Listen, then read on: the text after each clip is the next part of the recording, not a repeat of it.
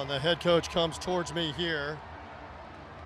Coach, we are live here offensively. What are they doing? What are you not doing well enough as you struggle to get anything going? Uh, we're out of the rhythm. They're playing more physical than we are up front. We got to come back and play just as physical, if not more so. On offense, Carr has had a lot of success on third and long. What are you going to talk about here at halftime? Just got to talk. You know, we got to talk. We have some mishaps in the coverage. They got to communicate better, and we just got to play faster. Coach, thank you. Again at halftime, the Saints lead at 17 to nothing. Let's take a timeout.